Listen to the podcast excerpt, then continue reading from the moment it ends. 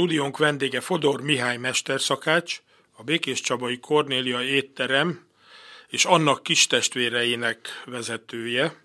Majd erre kitérünk, hogy kik is azok a kistestvérek, kik is azok a kistestvérek. Régi ismerettségünkre tekintettel tegeződünk, én csak László vagyok. Beszélgetésünk apropóját az adja, hogy papíron véget ért a farsangi szezon, a báli szezon, de a Kornéliában nincs ez így.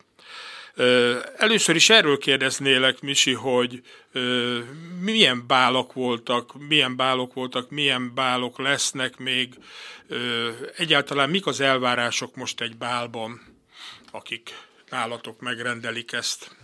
Üdvözlök mindenkit, én is köszönöm szépen a meghívást, Laci. Igazából január 20-án kezdődött nálunk a báli szezon, és egész március 23-áig tart, úgy tűnik.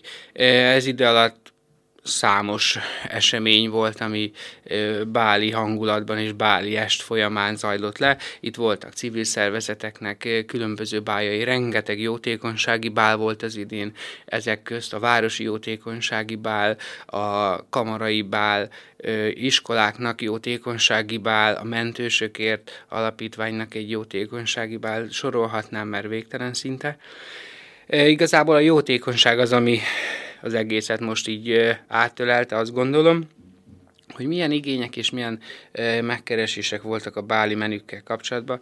Minden esetben változó volt, az igénytől függött. Volt, aki előétel, főétel, desszerttel zárta, volt, aki kicsit a farsang jegyében egy kis e, fánk desszertek kellett a menüsort zárnunk, de voltak, akik egy svédasztalos bőséges kínálatot, e, ez mind az igénytől és természetesen a pénztárcától függ, hogy ki milyen bálat szervezett és milyen igényekkel fordultak felénk. És hány fős bálok voltak ezek tólig?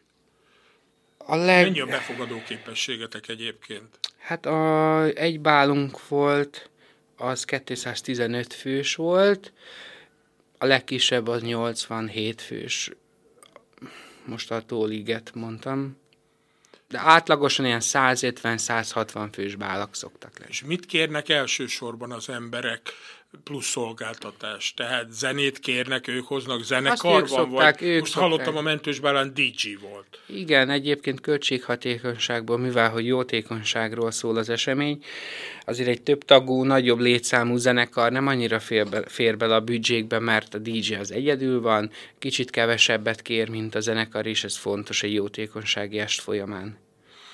És tombola is van ezeken a pálokon? Változó, de igen. Leg, leg, Maradt még ez a szokás? Igen, igen. Szeretik az emberek? Hát azért nem, egyébként egy... nem. Megvásárolni szeretik, magát az élményt, hogy lehet, hogy nyer, lehet, hogy nem azt.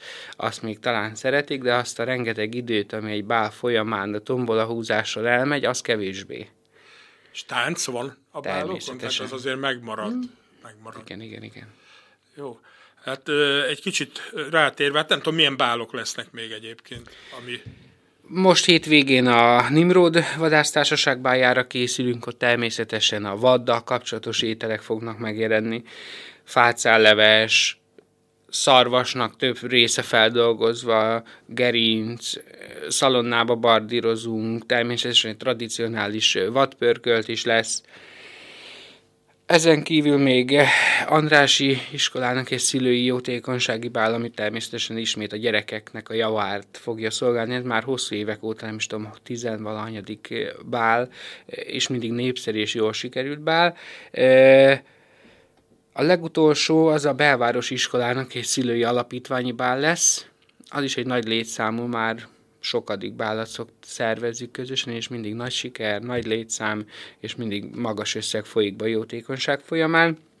De hát itt sorolhatnám a Gyulai Törvényszéknek egy saját bál, a Növényorvos Kamarának egy bál, az Orvosi Kamarának egy évnyitó bál, a Penza utcai óvodának egy jótékonysági bál, ezek, amik még előttünk állnak, amin már túl vagyunk, ez a Petőfi iskolának jótékonysági bál, mentős alapítványnak egy bál, evangélikus iskolának egy gyermekeknek szervezett bál, ők egy közel 200 fővel jelentek meg, és annak ellenére, hogy nem felnőtt korosztály, hanem a gyerekek egy szuper jól sikerült, jó parti volt.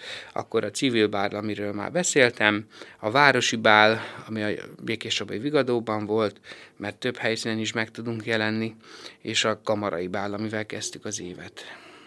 Mert mondtad is itt előtte, amikor elkezdtünk mikrofonba beszélgetni, hogy kitelepültök rendezvényekre is. Igen. Lesz egy nagyszabású textiles konferencia, erről ejteni egy pár szót? Így van, ez március 8 9-10, ez péntek, szombat, vasárnap, hát 500 ö, fő a regisztrált résztvevő, és pontosan nem tudom, hogy hány száz kiállított ö, textil termék lesz, és különböző népművészeti bemutató, ami kiállításra kerül, és ez egy országos, sőt nem csak országos, hanem ez egy nemzetközi konferencia, mert több országból megjelennek. Az apropója, és ami számunkra különlegesebb, hogy a szombati vacsora az egy négy nemzetnek egy különleges vacsorája lesz, itt a, a szlovák, a német, a román és a magyar egy disznótor jegyében fog a vacsora kialakulni, ehhez írtunk egy menüsort, és ez fog felszolgálásra kerülni közel 500 főnek. A farsanki szezon régen az esküvők időszaka is volt itt Békés Csabán, és Ja, hát azt lehet, hogy nem mondtam, vagy nem tudom, mondtam-e, hogy a Békés Csabai Kornéliának vagy a vezető, de lehet, hogy mondtam. Na mindegy, tehát a farsanga esküvők időszaka is volt. Mostanában szerintem ez már nem így van, ugye? Tehát februárban nem nagyon van, január végén. Igen, kevésbé, bár azon... volt már, hogy téli esküvőnk is volt, több is, de nem, a, nem ez a jellemző. Ha már szóba jött a textiles konferencia, a Békés megyei Népművészeti Egyesület szervezi ezt is, és a Békés megyei Népművészeti Egyesületnek volt nyáron tábora is, amiben újdonság volt a gastro, gasztroszakkör, ami nagyon jól sikerült. Ez első alkalommal volt, de nagyon jól sikerült, és úgy tudom, hogy utána is tartjátok a kapcsolatot. Ez még mindig megvan? Így van, hogy még találkoztok? mindig. Miket készítetek? Általában havonta van egy találkozónk, amik viszonylag mindenkinek megfelelő időpontban, egy délutáni időpont szokott lenni, ami a legemlékezetesebb, és szerintem a szakkör részvevőnek is nagyon fontos és jó esemény volt. Kimentünk a Haluskatanyára Marcsihoz, ahol Bartolák, Marcsihoz, ahol a tanyát megnézik a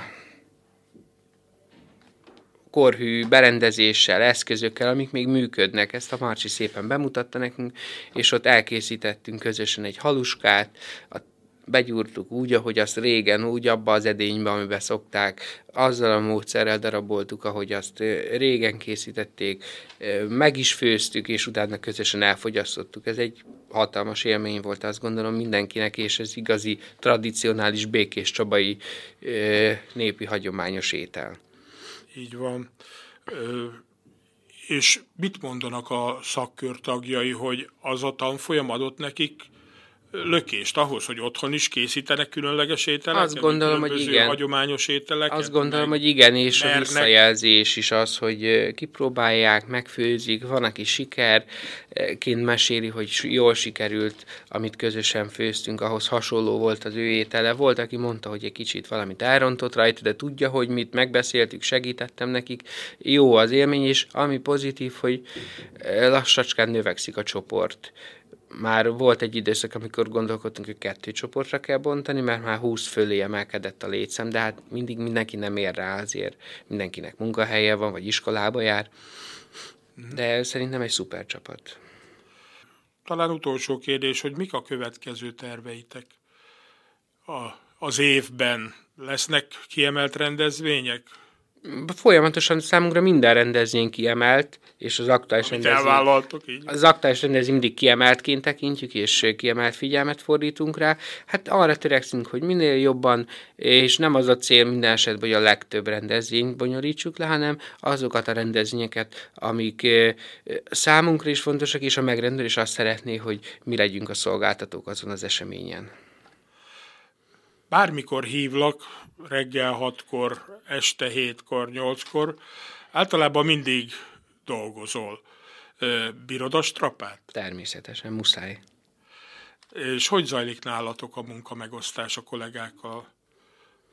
Szerencsés... Te vagy azért a étteremvezető, de amúgy te is rendesen főzöl és sütsz. Persze, én reggel 5 órakor a kollégákkal együtt kezdem a műszakot, szerencsés vagyok, meg szerencsések vagyunk, mert az étteremben egy tök jó csapatunk van, akikkel szuper jó dolgozni, lehet rájuk számítani, amikor nagy nyomás és nagy munkánk van akkor is, amikor lazább akkor is, és ezért ez egy pozitív dolog, hogy a dolgozókra és a kollégákra tudunk. De nem dolgozok, hanem kollégánként tekintek rájuk, és együtt kezdjük a műszakot, és általában együtt végez, végzünk is. Mhm. Hát Misi, nagyon szépen köszönöm, hogy bejöttél, Én gyere máskor is, és hát jó sütést, főzést, ez nektek is jó, meg a vendégeknek Igen. is jó, és jó bálozást még a következő időben. Köszönjük szépen. Is.